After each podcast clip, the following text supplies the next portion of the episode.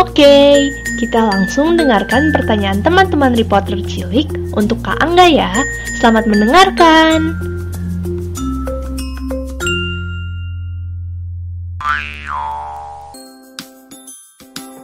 Pertanyaannya, Kak Angga dari kecil emangnya mau jadi sutradara? Sebenarnya cita-citaku tuh uh, sempat berganti-ganti waktu uh, Kak Angga seumur kalian, Kak Angga pengen jadi polisi.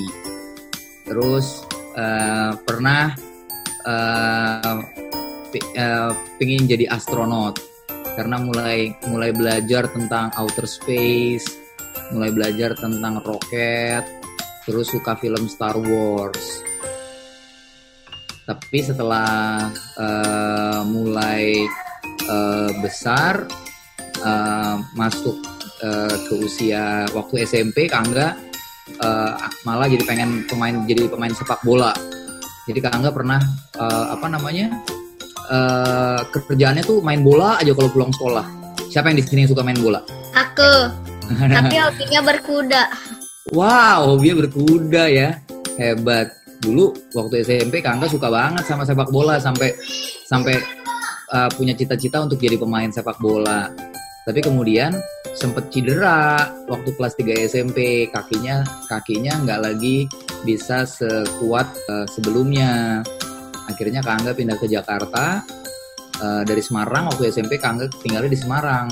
Di depan rumah tuh ada lapangan sepak bola jadi tiap hari ya main sepak bola gitu.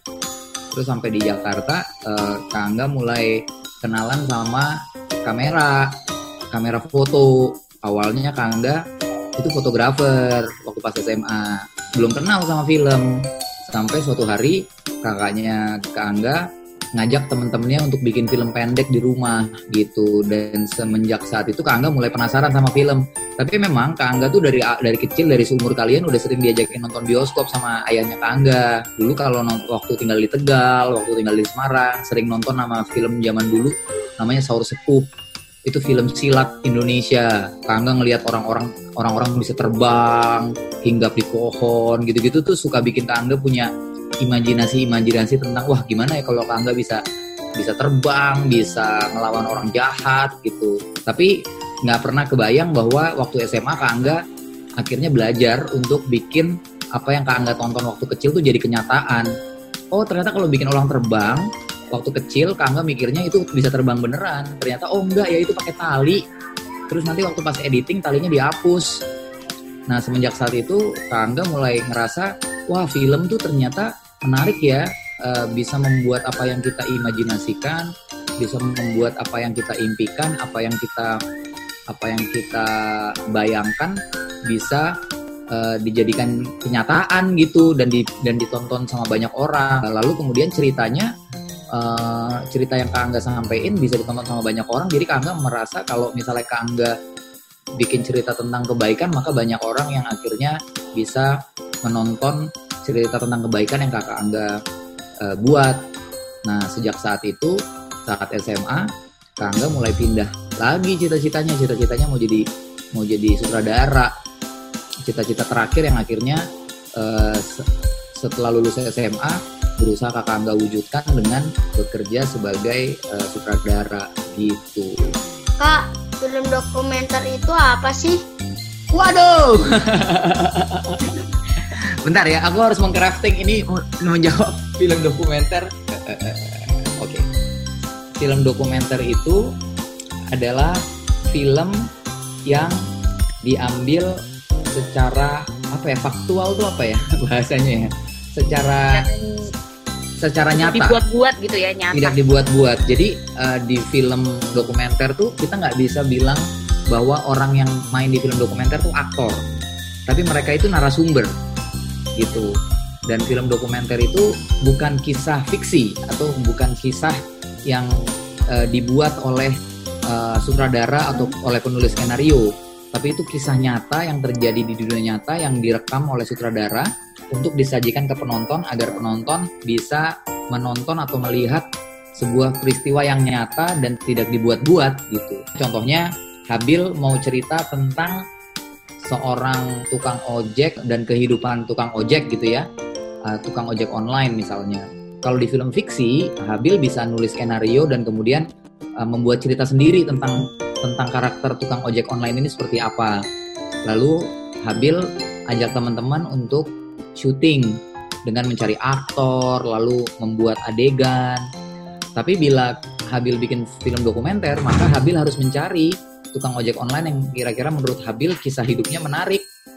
Lalu Habil bersama teman-teman memakai kamera mengikuti perjalanan kisah hidupnya si tukang ojek ini tanpa Habil uh, bisa menyuruh tukang ojek ini untuk melakukan A atau melakukan B gitu. Itu bedanya film fiksi dan film dokumenter. Sudah Terjawab nggak Habil? Cukup jelas, cukup jelas. Jelas banget, makasih. Sama-sama. Sekarang ke Naja. Naja silakan. Mengapa Kak Angga memilih ke dunia produser? Sulit ya.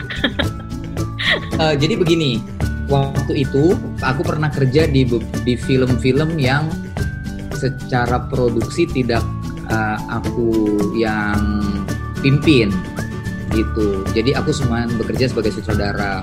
Tapi kemudian ada di satu momen di tahun 2008 aku berpikir bahwa kalau aku mau lebih bebas dalam berkarya, aku ingin punya uh, ruang berkreasi yang lebih luas. Intinya bebas mem membuat karya yang kira-kira menurutku baik gitu dan menurutku uh, penting untuk dibuat karena akan berpengaruh terhadap banyak orang, maka aku perlu menjadi produser untuk diriku sendiri yang mana uh, film yang aku yang aku sutradarai juga diproduseri oleh aku. Jadi aku memiliki kendali penuh terhadap proses kreatif maupun proses produksinya. Sebenarnya itu sih alasannya supaya aku lebih independen, aku lebih aku lebih bebas berkarya, lebih bebas berekspresi dan yang paling penting uh, dari karya-karyaku aku bebas menjadi diriku sendiri. Hmm. Karena buatku uh, berkarya itu tentang kita mengeksplorasi siapa diri kita, apa yang kira-kira potensi terbaik yang kita punya. Makanya kita perlu terus kreatif dan kita perlu terus berkarya dan memastikan bahwa karya kita apa pun yang kita kerjakan adalah hasil dari hati kita sendiri gitu. Jadi supaya gitu, Najwa. supaya bebas juga Najwa. Udah cukup jelas? Iya, dan menjadi diri sendiri dan ya, berkarya dengan hati. Sendiri, ya. Dan berkarya dengan hati. Karena aku percaya sekali bahwa setiap orang punya keunikannya masing-masing. Kita nggak sama seperti yang lain dan kita uh, harus bersyukur dengan apa yang kita punya gitu dan dan itu yang aku lakukan dengan jadi produser. Aku uh, apa namanya berusaha uh, bersyukur dengan apa yang aku punya dengan berkarya sendiri gitu. Oke. Okay. Pertanyaan untuk Kak Angga ya. Kak Angga itu kalau jadi produser di kartun Sarara di sana ngapain? Kenapa gimana? Angga itu kalau jadi produser di kartun Nusarara di sana ngapain? Oh, di kartun Nusarara. Oke. Okay. Nah, kalau di animasi biasanya yang melakukan banyak pekerjaan tuh tim animator. Jadi menggambar, membuat tiga dimensinya. Nah, yang kakak Angga lakukan di uh, Nusarara adalah mencari dana untuk membuat film tersebut, terus membuat strategi bekerja Misalnya mulai dari timeline atau kita bilangnya penjadwalan, terus mengatur anggaran, mengatur jadwal, terus mengatur strategi promosinya seperti apa, mengatur strategi distribusi atau pemutaran filmnya di bioskop seperti apa. Itu semua tanggung jawabnya Kakak Angga dan tim produser yang lain. Ada Kakak Adit, ada Kak Anggia, gitu, ada Kak Sapoy. Jadi kami berempat itu bekerja mengatur segala sesuatu yang dibutuhkan untuk film ini bisa akhirnya ditonton ke adik-adik semua mulai dari jadwal kerja, anggaran bekerja, anggaran produksinya, jadwal promosi dan anggaran marketing gitu juga eh, atau promosi juga distribusi ke bioskop-bioskop. Itu yang dikerjakan produser. Banyak ya kalau pekerjaan produser lebih banyak daripada sutradara ya, Kak? Iya, betul. Kerjanya Baik. lebih panjang. Kerjanya lebih panjang. Kak Angga, bonus satu Naja masih pengen nanya satu aja boleh gak? Boleh, boleh. Silakan Apa Naja. Silakan. Gimana Kak Angga belajar tentang perfilman? aku belajar tentang perfilman ya dari pengalaman bekerja karena aku tidak pernah belajar secara formal di sekolah. Tapi karena aku langsung bekerja saat aku lulus SMA dan aku banyak menonton film dan membaca buku, di situlah aku sebenarnya belajar tentang perfilman. Jadi kalau adik-adik suka sesuatu yang adik-adik suka sehari ini dan di sekolah nggak ngajarin, bukan berarti adik-adik nggak bisa belajar karena misalnya ada yang suka apa, ada yang suka sains, ada yang suka robotik gitu ya, bisa belajar dari buku, bisa bisa belajar dari langsung mengerjakannya. Jadi itu yang aku lakukan selama ini. Baik, terima kasih Kak. Naja sudah cukup jelas? Cukup kok, paham. Oke, sip.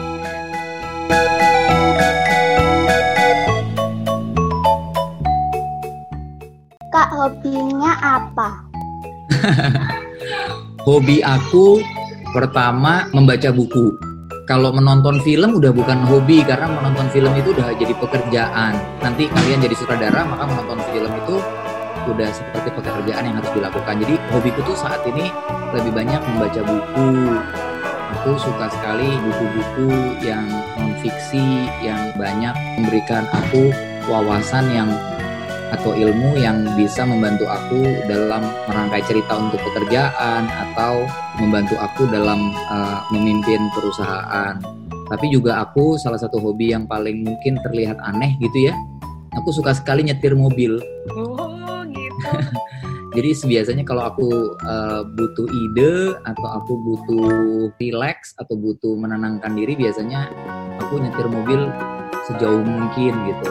Udah di mobil aja nyetir keliling-keliling kota Jakarta tanpa tujuan habis itu pulang ke rumah lagi. Itu sih hobi aku. Sama mungkin hobi aku tuh suka sekali traveling atau atau atau mengunjungi banyak tempat gitu. Uh, biasanya aku suka ke museum aku suka lihat bangunan-bangunan bersejarah. Karena dari museum dan bangunan bersejarah aku bisa banyak belajar cerita-cerita orang di masa lalu yang membantu aku mengerti dan mengenal tentang sejarah suatu tempat misalnya Indonesia. Atau misalnya kalau di dekat Klaten itu aku suka sama uh, apa namanya uh, aku suka ke beberapa kali ke Candi Prambanan di Solo dan di Jogja aku masuk ke museum-museum gitu. Itu sih hobi aku. Jadi hobi aku ada baca buku nyetir mobil itu yang paling aneh sama uh, berkunjung ke banyak tempat terutama museum dan tempat-tempat bersejarah Udah terjawab ya, Fatihah.